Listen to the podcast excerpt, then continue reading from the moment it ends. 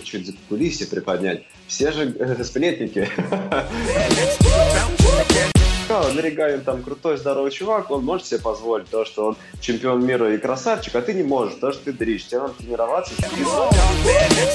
Посмотреть в эту замочную скважину. Там даже говорят, какие-то у них недопонимания. Если уж не конфликт был, ребят, ну, были недопонимания. Послушайте, будет интересно.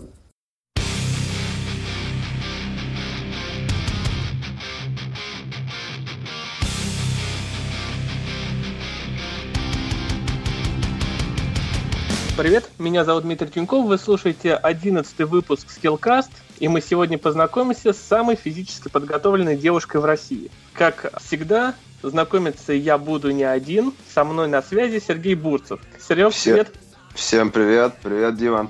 А, как известно, самая подготовленная девушка у нас не в России, а в СНГ – это Анастасия Владимирова, по версии две тысячи семнадцатого года.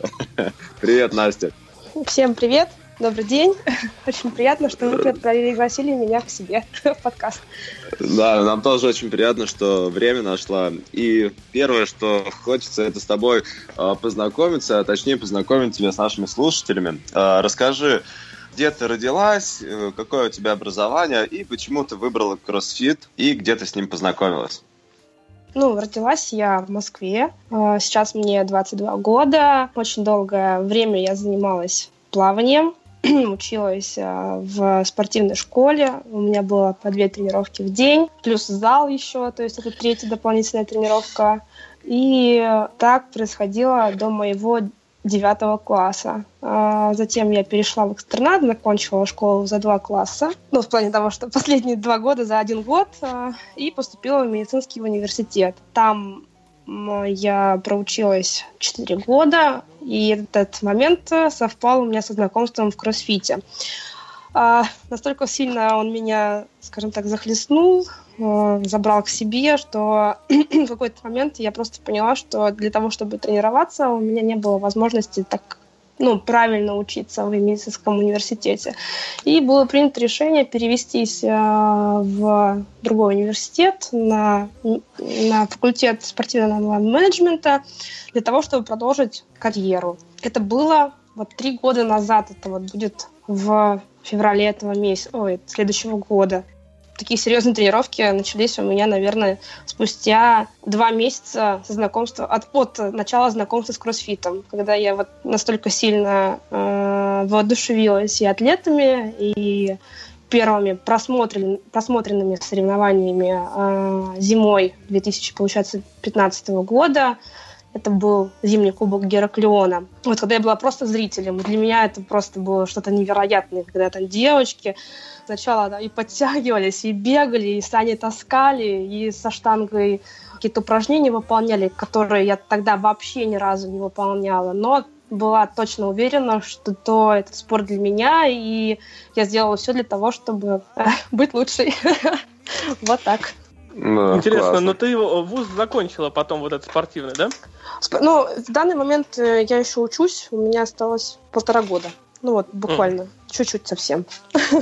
Ну, это, наверное, было сложное решение, перевод делать из медицинского вуза, причем, как бы, насколько я слышал, первые курсы в медицине очень сложные, там это дальше уже идет с каждым годом все проще и проще, то есть ты преодолела самые сложные курсы и бросила все. Вот не жалеешь вот сейчас?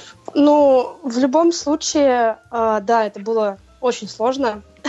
Я признаюсь, что были недели, когда я спала по три часа, потому что зубрила анатомию, латыни и все выходящие там английский, медицинский. Это очень тяжелый для меня тоже был опыт. Но вот, к сожалению или к счастью, спорт в тот момент взял верх надо мной. Но при этом я пообещала себе, что вот если я вот я захочу, я обязательно а, либо поступлю второй раз, либо восстановлюсь еще, ну, повторно, и закончу уже медицинский университет в тот момент, когда моя спортивная карьера или там мое здоровье не позволит мне дальше заниматься в том соревновательном виде, в котором я привыкла выступать. А расскажи, ты же еще помимо выступлений, насколько я знаю, тренером работала. Ну, работала, работаешь. В каких, получается, клубах ты где работала? И где работаешь сейчас? А, работала я, первое мое место работы по кроссфиту, именно тренером. Я работала в кроссфит-клубе «Тайгер», который uh-huh. на, находится на станции метро Мякинино в, Крокус, в Крокусе. Второе место это непосредственно был Ридьяр, Кэпитал, где была главным тренером в этом клубе. И в данный момент э, я преподаю в двух клубах. Первый клуб называется двадцать два Fight Club на юго-западе, uh-huh. прям буквально в двух минутах от метро. И второй, второе место – это э, Варяг, находится в Новом mm-hmm. Вегасе, Вегас Кунцево. Это тоже клуб, в котором есть э, разные виды боевых искусств, э, и также присутствует кроссфит. Mm-hmm. Ты там кроссфит ведешь, да? Соответственно. Да, я веду кроссфит, да. Интересно. Мы вот совсем недавно тоже записали подкаст с, как сказать, идейным вдохновителем, как минимум, Артуром, э, из двадцать два Fight. Вот. Да, рассказывал, да, да. рассказывал нам про зал. Такой очень интересно там. Мотоцикл, да, там, Настя, есть? Я у тебя тоже да, в Инстаграме да. видел. А он на ходу? Да, конечно, он... А как вы его перегоняете с помоста на помост? Блин, если штанга упадет на такой мотоцикл, придется это покупать абонемент туда пожизненно. Да, да, да. Сейчас он стоит в сторонке. Перед ним mm. стоит грибной тренажер и... Один садится на байк, другой на грибной. Да, да, да. Все верно, все верно. Да, здесь такой момент интересный. Да, это такая наша изюминка нашего зала. Все те, кто приходит, обязательно хотят на нем посидеть, потрогать его. Он на ходу. Владелец этого байка занимается каждый вторник, четверг, mm-hmm. причем занимается не только кроссфитом, но там и э, бразильским джиу-джитсу. И я, в общем, клуб интересный, э, очень дружелюбный, с прекрасной атмосферой тренировочной, в том числе. Тебе там пров... нравится, да? Да, я проверила на себе. Как бы для меня очень важно в тренировочном процессе атмосфера клуба, то есть э, чтобы она располагала к тренировке. Бывает mm-hmm. такое, что как-то вот э, скованность чувствуется, какая-то такая закрытость у меня в каких-то клубах бывает. Но здесь, при первом же посещении, когда я приходила только в гости, он еще достраивался, мне понравилось, что, во-первых, он очень светлый, воздушный, высокие потолки. И несмотря на то, что места мало, там есть где побегать, то есть есть круг, примерно пятьдесят метров. Для mm. меня этого достаточно. Я не очень люблю бегать в закрытом помещении. Чаще всего на улице бегаю. Вот. Понятно, Настя. Расскажи, пожалуйста, какие у тебя достижения в спорте? Ты про плавание рассказывала. Про плавание. Ну, я начну, наверное, с самого начала. Первый вид спорта, в котором я начала открывать себя, это было синхронное плавание. Очень жесткий вид спорта, который м- заколол меня и дисциплинировал, что после синхронного плавания все то, что я делала, казалось для меня цветочками. Нет, конечно, было тяжело всегда. Но синхронное плавание, и особенно вот с нашей школой э- российской, это очень тяжелый труд. Затем из-за травмы небольшой у меня э, был надрыв связки, я не смогла садиться на, там, на левый шпагат в идеальном исполнении, скажем так, э, а не идеально в синхронном плавании. Значит, то, что ты не первая в любом случае. Э, пришлось э, перейти из синхронного плавания в обычное плавание. Мне было на тот момент, по-моему, одиннадцать или двенадцать лет. И... плавание результаты не заставили себя долго ждать. Буквально через э, полгода я выполнила первый разряд. В тринадцать лет, э, в двенадцать с половиной выполнила кандидата в мастера спорта. И в тринадцать лет э, выполнила норматив мастера спорта по плаванию, выиграв э, юношескую там, Россию, э, установив несколько рекордов непосредственно в юниорском возрасте. Далее выступала до того момента, пока не поступила, ну, не, не начался процесс подготовки к поступлению в медицинский университет. Вообще у меня мама доктор э, медицинских наук. Вот. И она меня очень, конечно, поддерживала в тот момент. Знала, что мне было тяжело прощаться с плаванием. Ну, на таком достаточно интересном этапе, когда было много соревнований, много сборов. И, правда, была одна травма, меня очень беспокоила постоянно мое плечо. Были дни, когда я даже не могла поднять руку. Ну, в любом случае, любой профессиональный спорт, он э, подразумевает под собой изнашивание организма. И, в частности, вот у меня болело очень плечо. Врачи очень хотели меня прооперировать. Я всячески сопротивлялась. Э, говорила, что восстановлюсь сама. Но руки до ножа, скажем так, до скальпеля не дошли, и я прекратила свои профессиональные тренировки по плаванию, оставила только физкультуру, в какой-то момент вообще не плавала, не залезала в воду, у меня была, так сказать, аллергия на нее, и я просто занималась каким, ну, в зале, бегала, прежде чем познакомиться с кроссфитом. Вот. Ну и, как бы, соответственно, учеба занимала двадцать четыре часа в сутки у меня, особенно на первом курсе. У меня прям до сих пор иногда кошмары снятся. Но неприятные в любом случае. Учеба, она была очень... Как, мне очень нравилось. Это было очень интересно, увлекательно всегда. Преподаватели старались вкладывать знания в наши головы как можно глубже. Поэтому в этом плане я благодарна медицинскому университету. А куда сейчас готовишься? Расскажи, пожалуйста, каким стартом? А, ну, в данный момент сейчас уже... декабрь наступил, осталось несколько месяцев, буквально два с половиной месяца до главного старта в две тысячи восемнадцатом году. Один из главных стартов – это The Open двадцать восемнадцать. А в этом году интересные изменения произошли в уставе. Первое – это разделение э, регионов. Угу. Я надеюсь, что шансы повы- повысились у нас, а не понизились. Не знаю, не знаю. Вот, скоро и... будет известно. Да, и второй момент, это команда теперь не по шесть человек, а по четыре. По четыре. Да, и это, значит, будет еще более... Мне кажется, это будет еще зрелищнее, чем по шесть еще, человек. Конечно, это стоп, давно пора. Я всегда выступал за уменьшение да, количества там... людей в команду. Вот. Тут слишком, слишком много. И готовлюсь вот к Опенам, подготовка... такая. Пока что она очень, эм, не то чтобы тяжелая. Сейчас работа над выносливостью э, идет полным ходом, поэтому я ударилась в такие mm-hmm. дисциплины, как триатлон, ну, в частности, там, да, э, длинные чиперы, какие-то такие mm-hmm. раб- работы над слабыми местами, над, над слабыми местами, над тем, что у меня не очень хорошо получалось-то. Там гимнастика, какие-то определенные э, моменты, и сочетание гимнастических упражнений с какими-то, там, не знаю, трастерами, допустим, uh-huh. такое многосуставное упражнение, которое задействует большую часть э, мускулатуры. Э, вот такая вот ист- история. Настя, а, а ты планируешь э, выступать в индивидуальном? Это я хотел спросить, да. Снял с языка. Да, очень хочу выступать в индивидуалах. И отбираться тоже в индивидуалах. А там посмотрим. Конечно, да, сложновато, да, наверное. От, ну, так сказать, в команде попроще отобраться-то, конечно. Я проверила на собственном опыте, в команде легче это отбираться. Ну да. Главное, чтобы команда была слаженной, и все знали, кто за что кто, отвечает. Да, кто и, что делает, да. И выкладывались, выкладывались все до последнего. Тогда это залог точно стопроцентного успеха. А ты сейчас уже определилась там с командами или все же, ну, будешь, не будешь, или уже как бы окончательно приняла решение насчет индивидуального и больше ничего? Сложно сказать. Конечно, мне очень хочется выступить. Во-первых, сложно сказать. Посмотрю, как первый кубик зайдет.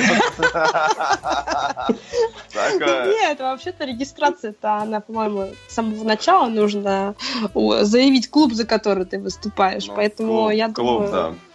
Я думаю, что здесь... The восемнадцать один. О, да. я, в, я в команде. Я в команде. Первое движение, выход да. на перекладине. До свидания, я в команду. Я ничего не говорила, да. Команда, это круто. Да. Нет, нет, нет. Пока есть некоторые мысли на этот счет, но я оставлю их при себе. Вы узнаете mm-hmm. все из моего инстаграма, например. Хорошо. Время интересно. Есть. Время, да, есть.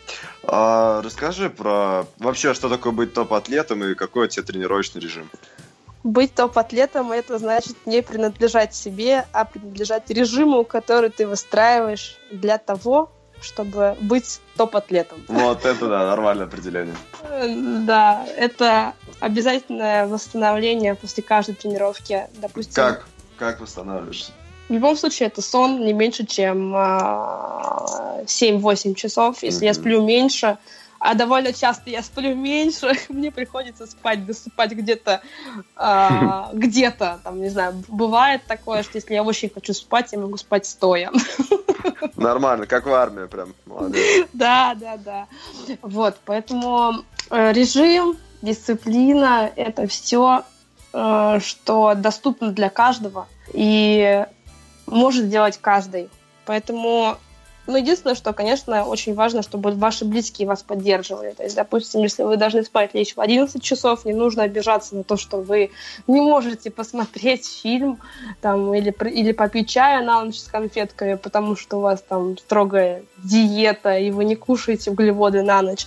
А просто отнеситесь к этому с пониманием. Мне вот в этом плане очень повезло. Вся моя семья, мои близкие очень болели, переживали, там, на этапе подготовки к большому кубку, то э, входили в положение, могли там, там куда-то что-то организовывать, там семейные какие-то мероприятия. Я не могу, у меня тренировка в это время, я могу приехать вот к этому часу, допустим. И все так, ну да, да, мы понимаем, у нас тренировка, там, пусть она там доделает свои дела, ей спокойнее так будет, и приедет уже к тому часу, который э, вот она сама сказала. Поэтому...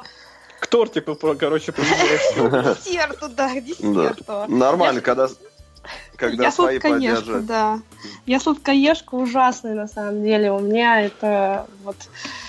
Могу есть сладкое целый день, честное слово. Вот на завтрак, на обед, на ужин. Вот кто-то ест мясо, кто-то ест э, там какие-то, не знаю, салаты. А вот у меня вот, вот сладкое это вот все. Поэтому я очень часто прибегаю к хитростям, заказываю там диетические всякие тортики, там десерты и так далее. И ем их обычно в первую половину дня, когда я на подготовке, на серьезной, а, там, на завтрак, после каши. Но только, только после каши, потому что утром я кушаю угу. кашу, это вот сто процентов овсяная, овсяная или, или льняная. Мне понравилась она в последнее время тоже. Mm-hmm. Вот, а потом уже какой-то там десерт. И то не весь, там половинку, там четвертинку. Иначе, если я съем чуть больше, у меня может, может начаться такое, что я пойду бегать ночью, потому что я почувствовала, что что-то у меня на животе, там кубиков не, не, не видно, как обычно. Вот. Про режим дня, он очень простой. Там, утром я просыпаюсь, обязательно я иду гулять с собакой, со своей любимой. Это американский булли Бриан, его имя.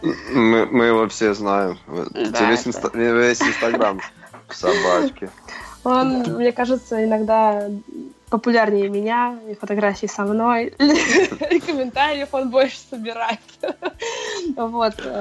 Там завтрак, первая тренировка. Хотя первая тренировка может быть еще и до завтрака, но это редко на самом деле. Обычно я кушаю перед тренировкой, но бывает, когда, допустим, работа у меня расписана, и приходится, чтобы уместить две тренировки в день, между тренировками должна...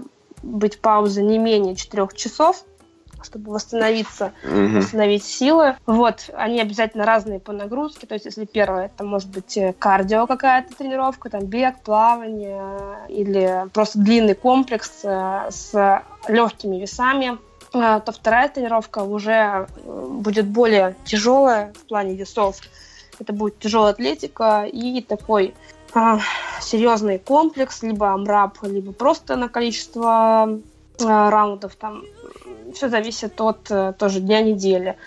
А, ну так вот, первое, после первой тренировки у меня еще один прием пищи, затем э, э, я обычно работаю, вот в последнее время так происходит, работаю, э, тренируюсь второй раз и опять работаю, веду тренировки. В обязательном порядке в неделю у меня один массаж стоит, либо это среда вечер, либо это воскресенье. Не знаю, что еще я делаю. А, ну, раскатываюсь. Миофасциальный массаж – это мое все, по той причине, что я достаточно мышечная, как бы ноги у меня забиваются в первую очередь. Приходится их раскатывать, следить за гибкостью, потому что гибкость – это наше расслабление, способность, способность как можно быстрее восстанавливаться, соответственно. Так, а, хорошо, это ясно. По тренировке, Настя, понятно все, а вот расскажи, вот у тебя есть в Инстаграме, ой, даже не в Инстаграме, есть статья в интернете про здоровые привычки тренера, и там сказано, что ты любишь готовить, причем предпочитаешь итальянскую кухню. Расскажи, как, как так вообще случилось? Ты вмещаешь, да, пиццу, макароны и правильное питание. Открой секрет. Пицца твердого помола. Да, да, да. Макароны твердого помола. Это все правильно Сережа говорит. Вот скажу честно, пиццу я ем крайне редко. Это прям вот по праздникам, либо после соревнований, когда я даю себе чуть-чуть отдохнуть, позволяю себе кушать пиццу. А вот, допустим, пасту э, я могу есть почти что каждые три дня. Ну, вот так вот приблизительно. Почему? Потому что, во-первых, я использую пасту твердого помола, а во-вторых, э, готовлю это все дело сама. Я не использую очень большое количество приправ. В частности, я не солю еду почти что никогда во время готовки. Могу подсолить что-то, но это если только вот прям хочется. То есть с солью у меня так отношения на «вы». Я, если там с солью переборщу, ну, могу переборщить, то очень быстро вода у меня ну, задерживается. Соответственно, приходится тренироваться дополнительно, а лучше... Просто не кушать соль, не кушать соленые, копченые, вот это все дело для того, чтобы просто э, не тратить силы на то, чтобы гонять вес. Про итальянскую кухню. Вот одно из любимых моих блюд – это паста и болоньезе, и карбонара. Вот. Моя тоже. Ну, как бы, мне кажется, всем спортсменам, которые тратят большое количество энергии на тренировках, нужно в первой половине дня обязательно загружаться и углеводами, поэтому достаточно калорийно должны быть и завтраки, и обеды. Это ужин уже должен быть, ну, по снисходящей, то есть э, наименее калорийным, побольше клетчатки, то есть овощей, там, и поменьше жирного мяса, то есть выбирать либо рыбу, тогда уже это вообще рыба, либо курицу э, нежирную, и, и способ приготовления не должен включать в себя жарку, то есть это либо на пару, либо в духовке. Я очень люблю готовить в духовке, в частности, там, в этих, в мешочках, как называют они, забыла слово. Либо на противень просто выкладываешь курочку, посыпаешь, не знаю, там, чесноком, вот обмазываешь ее, и получается и вкусно, и сердито. А так во время подготовки я там не кушала мясо почти что три-четыре недели. Просто ничего не себе. Очень, не очень хотелось. Тяжело было. Во-первых, жарко мне было, а во-вторых, Было, была возможность кушать рыбку, и я ела в большом количестве морепродукты, рыбу, треску, там, семгу, но готовила все это, все это на пару. Вот. А ну, то есть ты калорий не считаешь? То есть честно скажу, вот как бы... нет. Нет, не, вот, вот не было такого. Я вот, например, могу сказать, что да, когда мне присылают еду на дом, когда я совсем в запаре по работе, по тренировкам, я пользуюсь услугами доставки еды на дом, там, Just Food в частности, у меня бывало такое, что их колораж, который я запрашивала, я не могла доесть. То есть, а это было там две тысячи, две тысячи пятьсот я бывала. Но это, учитывая, что завтрак был моим, то есть я готовила завтрак с утра, кашу, потому что я ем всегда одинаковую, там, по, либо по настроению, либо, либо льняная, либо геркулесовая, я уже говорила об этом. Вот, я не могла докушать такой колораж. Поэтому все это, я считаю, вот, э, интуитивно. То есть хочется чего-то съесть на ночь, лучше поберечь это на утро. Скажи, пожалуйста, Настя, в социальных сетях была информация, что ты, э, когда готовилась к большому кубку, у тебя было три тренера, да? То есть ну... э, это как прям вот у Фронинга, ну или точнее крутых зарубежных атлетов. То есть э, как так получилось, что три тренера и Ну, вообще расскажи так поподробнее, как э, тренерский состав между собой коммуницировал, составляли они как-то программу сообща, не повторялись ли там тренировки как-то на одни и те же группы мышц? Сразу скажу, что главный тренер у меня – это Алексей Немцов.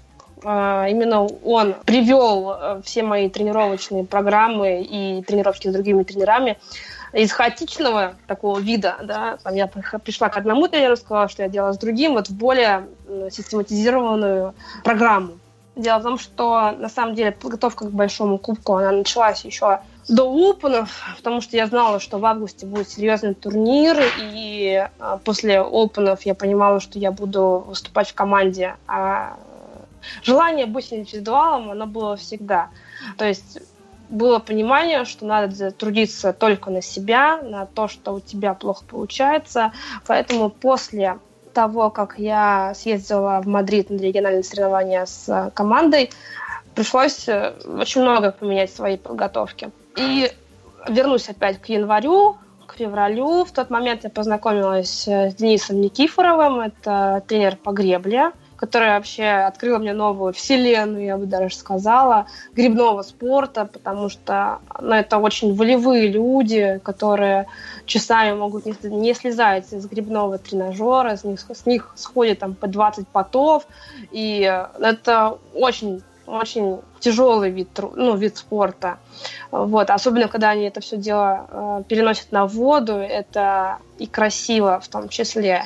И Денис Никифоров работал со мной над моей базовой выносливостью, над общей выносливостью. Помимо тренировок на гребном тренажере у нас был также бег. Пробегали там, от семи километров до тринадцати, для того, чтобы создать для меня такую хорошую аэробную базу. Угу. Потому что я, в принципе, ну, непосредственно я пловец, но объем легких у меня... Сейчас скажу, сколько. В лучшие годы у меня было семь тысяч двести, это в литрах. Сейчас, mm-hmm. сейчас у меня шесть тысяч двести, то есть литр он ушел куда-то, но как бы, ничего страшного. Я напомню, что норма для обычного человека это три тысячи пятьсот для мужчины, две тысячи пятьсот для женщины, и сами, сами, сами можете посудить. Mm-hmm. Как мне бывает э, легко, скажем так, иногда вот, в жизни сделать какие-то там, не знаю, пробежаться до автобуса, например, на, на остановку.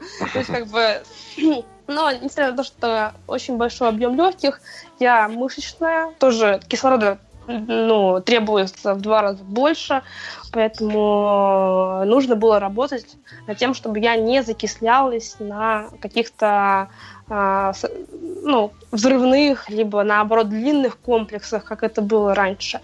И с Денисом Никифоровым вот мы эту задачу, можно сказать, и выполнили. Затем через какое-то время я прихожу к мнению о том, что нужен тренер именно по кроссфиту, потому что то, что делаю я, мне это либо то, что я люблю, либо исходя вот от того, сколько сил у меня осталось от тренировки с Денисом, либо от тренировки с, Юри... с Юрием Андреевичем Зиминым. Это тренер по тяжелой атлетике, с которым я уже работаю больше, почти что два года. В январе будет.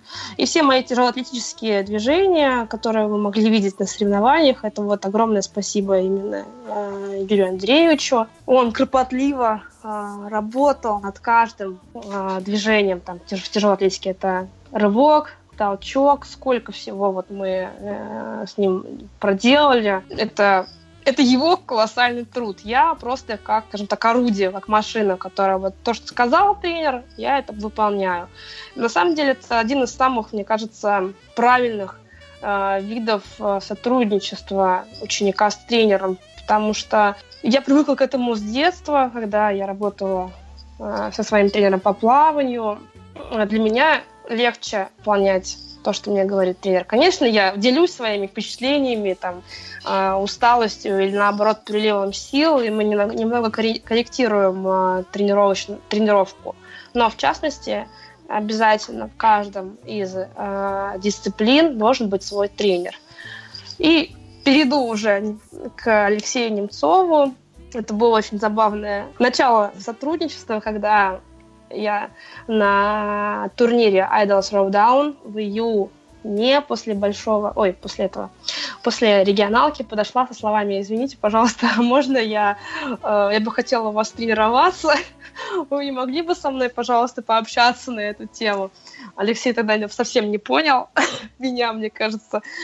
Он так подумал: зачем я, зачем я ей там нужен, там, и так далее. И уже после турнира мы встретились не, не в клубе, отдельно, и проговорили все детали наших, нашего сотрудничества. Что я говорю, я, я там вот так тренируюсь, вот так вот я делаю, вот это не делаю. Он говорит: я все понял, давай попробуем. И, в общем, первые две недели тренировок для меня были адом. Потому что столько бенчмарков, столько вот именно кроссфитерских историй я не делала никогда в жизни. То есть я тренировала каждую дисциплину отдельно, но вместе их очень редко совмещала. То есть это по, вот, по субботам, там, по воскресеньям могла там делать по три комплекса друг за другом, но так, чтобы каждый день присутствовал какой-либо комплекс, это было очень тяжело. Угу.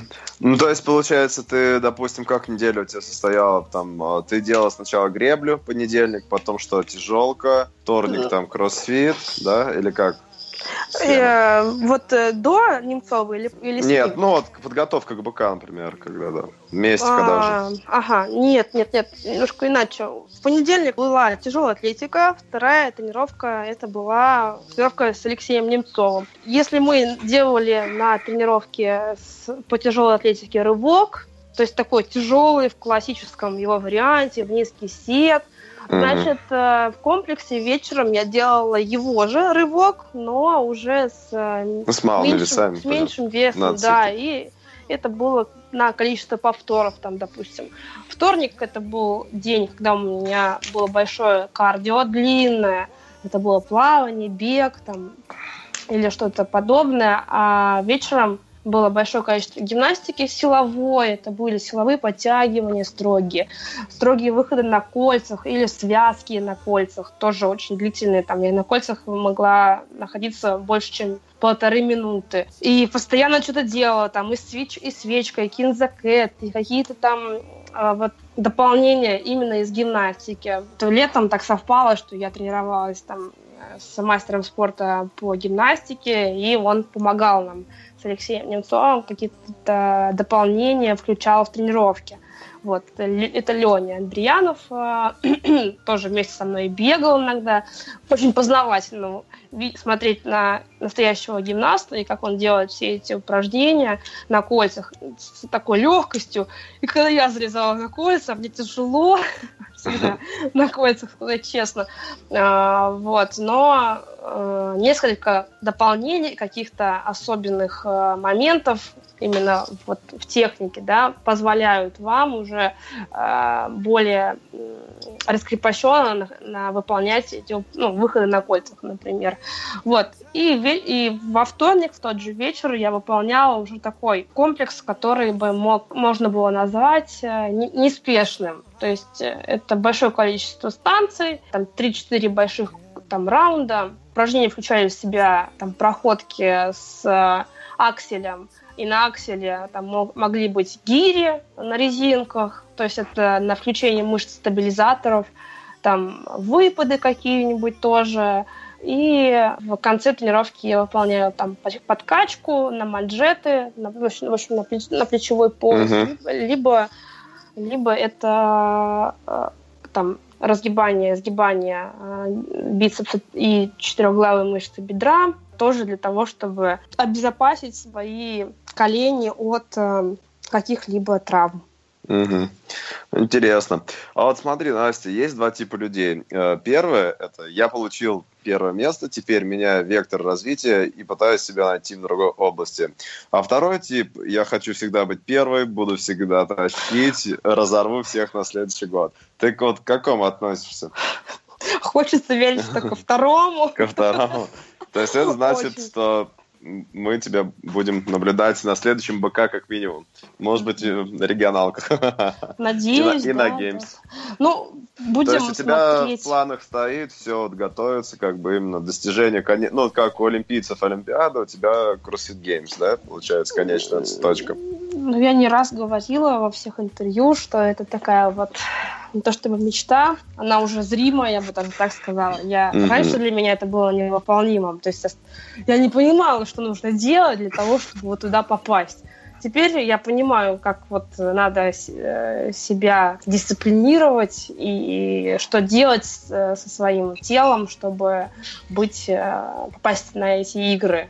Ну, там, непосредственно сначала на регионалку, затем уже на игры. Хорошо. Смотри, вот ты одна из самых сильных, да, атлеток, так сказать, в России, да? Есть какие-нибудь в этом преимущества? Ну, например, все мы знаем, что в США и в Европе атлеты взаимодействуют со спонсорами. Есть ли у тебя опыт общения какой? Ну, вот ты рассказывала с Just Food, да? Угу, какие-то да. у вас отношения. Вот да. Кто выходил на контакт? Ты с ними? Just Food, а мы как-то подружились с ними. Непосредственно с Сергеем. Вот, mm-hmm. и я тогда налаживала их общ... ну, общение с Ридьяром. Ну, Just Food и Ридьяр, значит, mm-hmm. ну, тоже сотрудничают. Вот, и когда, допустим, появляется какая-то новая линия питания, чаще всего, и я, я одна из первых ее пробую, вот, и в какие-либо там, тяжелые времена, когда опять идет серьезная подготовка, я могу точно знать, что ребята мне помогут с питанием. Да, это вот. Круто. Еда да. – это основа, одна из основ, да? Да, да, да, основа Хорошо. И восстановления, и тренировок хороших. А еще а так... с кем-нибудь?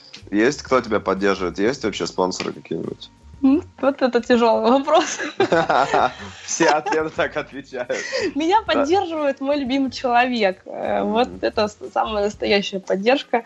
Вот. Ну, тоже хорошо. Спонсор в лице молодого человека, который разделяет цели. Да, это но б- будем развивать, развиваться, и будем надеяться, то, что у нас тоже все э, будет. Ну, да, будут, очень, очень будут спонсоры, будут спортсмены заниматься спортом. Да, очень да. правильно, когда спортивные там, э, компании э, принимают участие в, не только в, допустим, призовых э, каких-то моментах, да, но и на этапе подготовки, потому что, сказать честно, одно из самых мною любимых вещей в мире спортивного питания это, это аминокислоты, которые я пью там и на завтрак, и днем, и вечером, и расход, конечно, колоссальный. Какой фирму пьешь? Optimum Nutrition. Очень люблю. У них есть э, с, кофе, с кофеином даже. То есть с утра это вообще незаменимая вещь. Особенно, mm. когда тренировка часов в восемь утра. Mm-hmm. Ты вот выпиваешь, и буквально через минут пятнадцать уже чувствуешь какой-то заряд бодрости, хочется что-то поделать, под, ну, начать трениров, тренироваться уже. И это дает результат, скажем так. А... Что еще из спортивного питания? Аминокислоты, как я уже сказала, глютамин бывает туда же, забрасываю в один шейкер. Говорят, а, он не работает. Серьезно? Блин. Есть исследования. Вот, вот, блин, спасибо, что ты сказал мне это. Он же, вот. Да. Отдельно. Ну, нормально, если молодой человек платит, нормально. Да нет, будет. Как это? В смысле молодой человек платит? Это юмор, чуть-чуть юмор. Ну, сейчас меня если... сделали вообще, короче, какой-то этой, как сказать. Нет, я имела в виду, да, да, в плане того, да, что конечно. Именно как, как поддержка, вот самая главная поддержка – это любимого человека, потому что вот если он, себя, ну, он себя верит, то как бы все что угодно я могу сделать, честное слово. Вот. Поэтому на ночь люблю иногда пить изолят, когда кушать опять-таки хочется. Говори, а казеин нет? Не практикуешь? Долгий белок? Типа на ночь все дела? Что-то я как-то вот... Он как-то не то, такой... Старо- старовер, густой. Не знаю, как-то я вот на изолятах привыкла работать. Ничего не меняю. Вот как тренировалась, с чем тренировалась, скажу так, с тем и тренируюсь. Понятно. Настя, смотри, если поговорить о твоей тренерской составляющей, вот... Например, во всех клубах разное количество оборудования. И бывает такое, что тебе чего-то не хватает для того, чтобы провести свою тренировку. Чтобы тренировка была такая настоящая от Насти Владимировой, прям на пять плюс. На пять плюс, извиняюсь. Вот оснащенный зал имеет для тебя значение? Или ты можешь прям вообще в любом зале? Ты вот сказала, на двух залах работаешь, просто программирование, наверное, угу, как-то угу. ми- меняешь? Да, меняю. Довольно часто бывает такое, что не хватает какого-то оборудования. На самом деле, для того, чтобы заниматься кроссфитом, бывает такое, что и зала не нужно. То есть такое огромное количество упражнений, ну, да. которые существуют там даже без, без отягощений каких-либо, без свободных весов. Можно устроить на, на открытом воздухе. Но если есть цель именно, там, допустим, попробовать кроссфит там, с весами, то, конечно, там хотя бы, хотя бы один блинчик дайте мне, и все. Угу. Я могу придумать любую интересную тренировку. Да, да, да. Ну, а если брать два зала, в которых я работаю, в одном из них там, э, там кардиозона слегка побольше, конечно, тренировки тогда будут более разнообразными, и э, довольно часто люди там приходят ко мне с... Ну, не просьбами, а, наверное, с целью похудеть, сбросить там лишний, лишнее, э, то кардиотренажеры, которые есть в кроссфите, а именно саутбайк, греб, гребной тренажер, там, лыжный, они помогают. То есть, допустим, я могу дать там, после тренировки, либо до какие-то, ну, какое-то задание, которое будет включать в себя э, использование этих тренажеров. Но э, по-хорошему, вот в стандартном виде, да, достаточно даже там, грибных тренажеров, чтобы было интересно. Конечно, рама играет большое значение, чтобы она, ее наличие, скажем так, потому что гимнастику никто не отменял. Ну и, конечно, когда я вижу человека, который приходит ко мне на занятия, в первую очередь я спрашиваю о его... опыте в физических нагрузках, чем он занимался, каким видом спорта, был ли перерыв, там, противопоказания по, ну, по, по медицине и его цели. То есть, конечно, всегда исхожу от того, насколько человек подготовлен. Потому что mm-hmm. довольно часто я слышу историю, там, как кто-то пришел на кроссфит, а его сразу заставили поднимать штангу сто килограммов, а он не хотел, но поднимал. Ну, понятно. Очень хочется, чтобы люди занимались кроссфитом не просто потому, что они хотят выступать, а потому, что это спорт, точнее, ну да, спорт для каждого. То есть у него нету какого-то возрастного ограничения.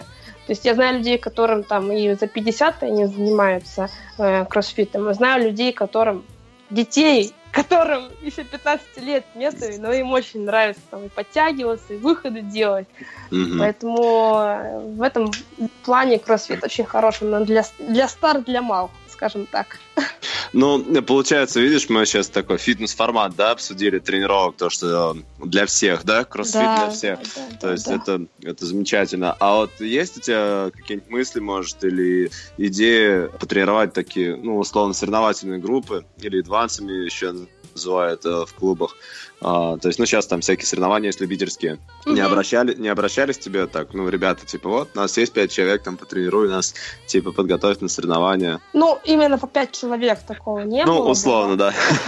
Бывает, ну, индивидуально подходят, просят там подсказать, подсказать да, да. Там, порекомендовать режим тренировочный там, или э, какие-то советы дать, вот не получается вот эти движения делать, как, как, как научиться их делать.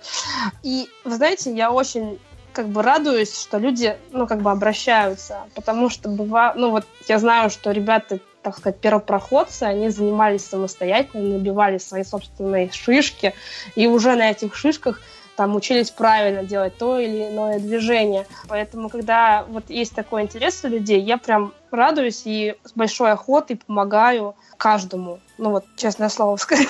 Поэтому мне это, мне это очень интересно. Я всеми руками, ногами только за то, чтобы кроссфит развивался не только как фитнес, фитнес-направление, но и как соревновательное, чтобы он повышал общую подготовленность людей в нашей стране, можно так сказать даже. Ну, очень круто. Ну и напоследок скажи, пожалуйста, от себя три совета тому, кто только сейчас узнал, что такое кроссфит, и поставил цель получить большой кубок. Ну, во-первых, не торопиться.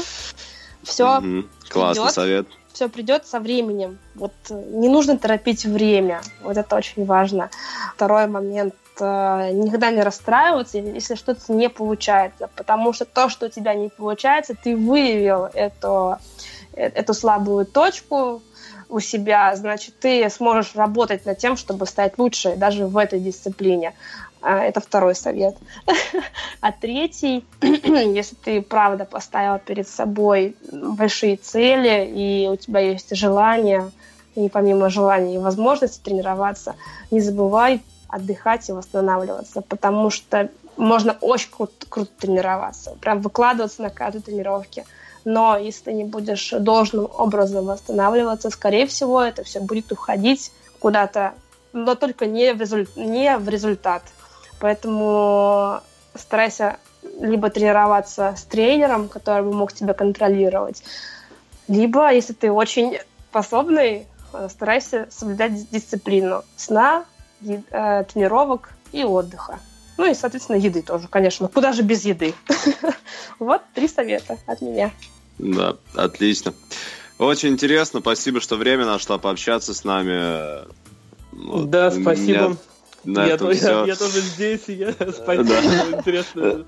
Настя, желаю тебе и желаем тебе, да, здоровья, самое главное, чтобы твои планы осуществились, и на опытах будем следить. Будем вместе тащить, и отбора тебе на регион в индивидуальном зачет. Ты крутая. Да, будем болеть за тебя. Спасибо, что пришла. Спасибо вам. Всем хороших тренировок. И увидимся на соревнованиях. Это точно. Спасибо. Счастливо, да. Всем пока. Давай, пока.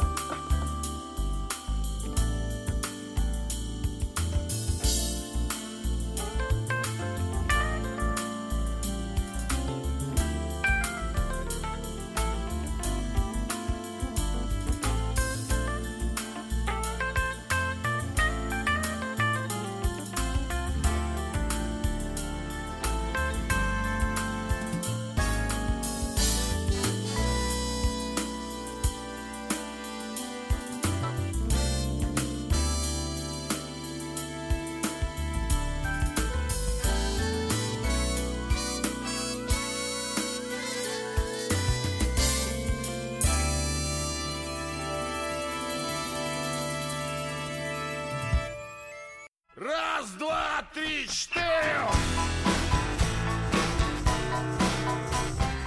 Скажи, пожалуйста, Настя, в социальных сетях была информация, что ты, когда готовилась к большому кубку, у тебя было три тренера. Это как прям вот у Фронинга. Ну или совсем крутых зарубежных атлетов. Объем легких у меня семь тысяч двести. Норма для обычного человека это две тысячи пятьсот для женщины. Это в литрах. Врачи очень хотели меня прооперировать. И увидимся на соревнованиях.